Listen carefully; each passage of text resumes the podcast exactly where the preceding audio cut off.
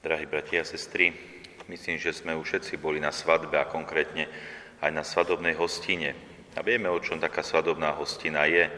Že je to o radosti, o veselí, o tom, že chceme prežívať radosť spolu, že sa tí dvaja mladí spoločne zobrali, sú manželia pred Bohom aj pred týmto svetom. Doslova, že plnia tú Božiu voľu, ktorú Boh vyjadril aj v písme, keď hovoril, že muž opustí svojich rodičov, svojho otca a matku a prilne svojej manželke a stanú sa dvaja jedným telom.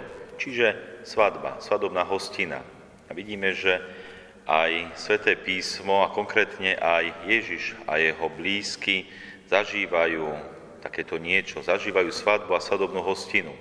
A vidíme, že aj dnešné evanílium opisuje svadbu, svadobnú hostinu, na ktorú prichádza, ako sme počuli, Pán Ježiš, prichádza jeho matka Mária, prichádzajú aj jeho učeníci, sú pozvaní. Nevieme, či to boli nejakí známi týchto svadobčanov, alebo priatelia, dokonca či rodina.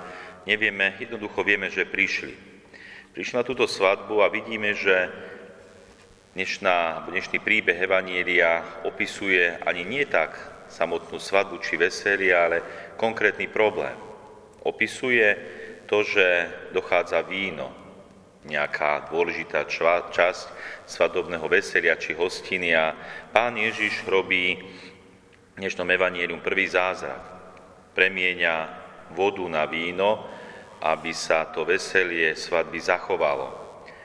A možno si aj položíme otázku, že prečo pán Ježiš robí prvé znamenie či prvý zázrak práve tom, že premení vodu na víno, ktoré nie je pre život človeka až také dôležité, alebo až také výnimočné, že prečo pán Ježiš nerobí prvý zázrak v niečom, čo je naozaj dôležité, napríklad, že niekoho uzdraví, alebo vzkriesi, alebo nachová, rozmnoží napríklad chlieb na púšti, že prečo práve toto nie je prvý zázrak, ale prvý zázrak, ktorým Pán Ježiš akoby štartuje to nadprirodzené, a hlavne to zázračné vo svojom živote v tomto svete je práve táto udalosť. Prečo, milí bratia a sestry?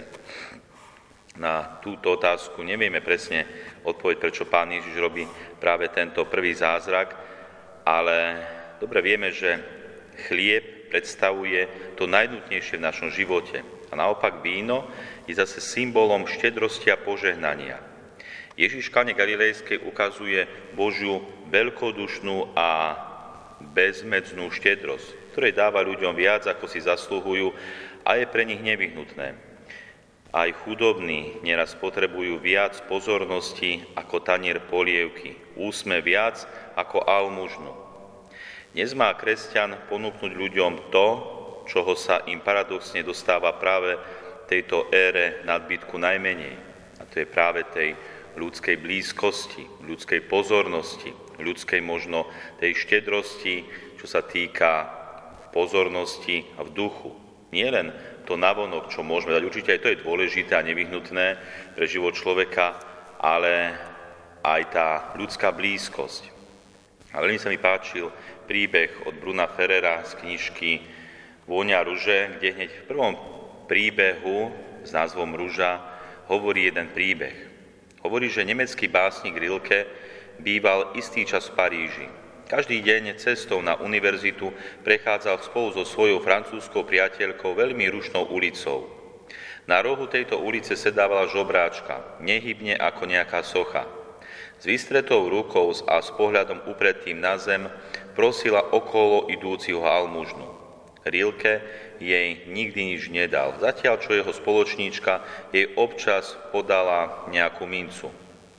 Raz sa ho mladá francúzska spýtala, prečo tej chudobnej nikdy nič nedáš? Mali by sme jej niečo darovať pre jej srdce a nie rukám, odpovedal básnik. Na druhý deň prišiel Rilke s nádhernou, sotva rozvinutou rúžou. Vložil ju žobráčke do ruky a chystal sa odísť. Tom sa stalo čosi nečakané. Žobráčka zdvihla zrak. Pozrela sa na básnika, namáhavo stala, chytila ho za ruku a poboskala mu ju. Potom si privinula rúžu k hrudi a odišla. Celý týždeň ju nebolo vidieť. Na 8. deň sedela znovu na svojom mieste na rohu ulice, močanlivá a nehybná ako vždy. Z čoho celý ten čas žila, keď, sa nič, keď si nič nevyžobrala, spýtala sa mladá francúzska. Z rúže odpovedal básnik. Aj toto je naozaj krásny príbeh, že vždy môžeme tomu druhému človeku dať viac ako iba tie najnutnejšie potreby. Vidíme, že aj pán Ježiš v tom dnešnom evanielium nemusel rozmnožiť alebo premeniť tú vodu na víno. Svadba by pokračovala aj bez toho. Možno skromnejšie, možno jednoduchšie, možno bez vína, ale pokračovala by ďalej. A predsa pán Ježiš urobil tento zázrak, pretože Boh nám dáva vždy viac, ako potrebujeme. Boh nám dáva vždy viac, ako si zaslúžime. Boh je pre nás veľmi štedrý a dáva nám do nášho života mnoho vecí, ktoré si ani neuvedomujeme, že máme od Boha, berieme ich veľakrát ako samozrejmosť. Preto sa zapozerajme vo svojom živote, milí bratia a sestry, čo všetko máme a nemuseli sme mať. Možno by sme aj bez toho vyžili, ale predsa Pán Boh nám chce požehnávať. Chce, aby sme boli šťastní aj v tomto svete. Veď sa snažíme žiť Jeho vôľu, snažíme sa plniť Jeho prikázania, snažíme sa žiť tie blahoslavenstvá, ktoré nám Boh skrze Evanílium dáva. Preto aj Pán Boh nám chce požehnávať. To požehnanie je vyjadrenie práve Jeho štedrosti. A všimnime si jednu dôležitú vec v tomto Evaníliu, ktorú sme počuli. Počuli sme, že pán Ježiš robí tento zázrak práve na iniciatívu alebo poput svojej matky Márie. Počuli sme, že keď sa minulo, minulo víno, povedala Ježišovi jeho matka, nemajú vína. To nemajú vína, to je také konštatovanie, podotknutie, to je také naozaj všímanie si situácie Pany Márie.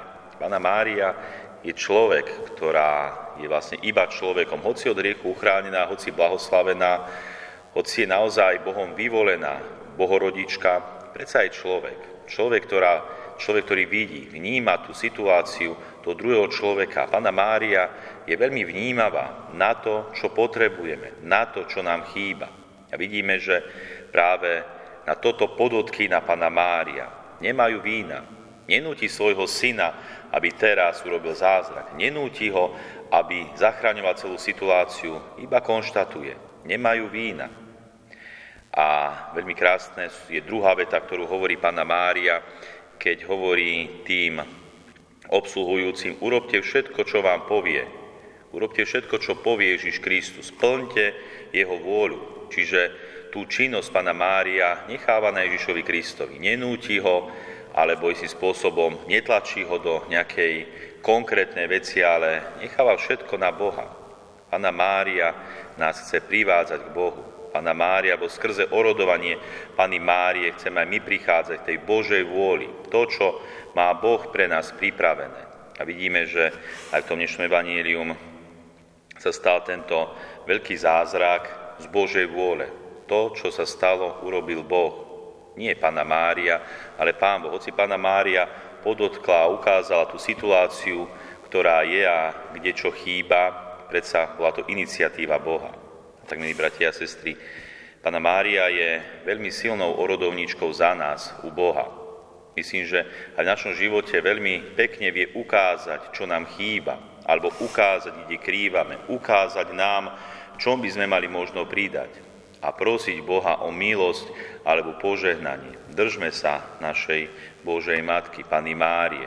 Ona nás vedie tým správnym smerom a snaží sa spolu s nami riešiť tie naše ťažkosti či problémy, ktoré máme, aby sme našli Božiu vôľu, aby sme ju plnili a tak prichádzali k tomu šťastiu, ktoré tak navonok vyjadruje aj v tom dnešnom evanieliu, tá svadobná hostina. Milí bratia a sestry, buďme pozorní v tom našom živote a tak ako Boh je štedrý k nám, buďme aj my štedrí tým druhým. Robme podobne, ako robí Boh. Určite aj tým fyzickým spôsobom, že chceme pomáhať druhým, možno aj chudobným skrz tú almužnu, ale aj naozaj v tej takej ľudskosti, pozornosti, v takej láske a súcite dávajme viac, ako tí druhí potrebujú. Amen.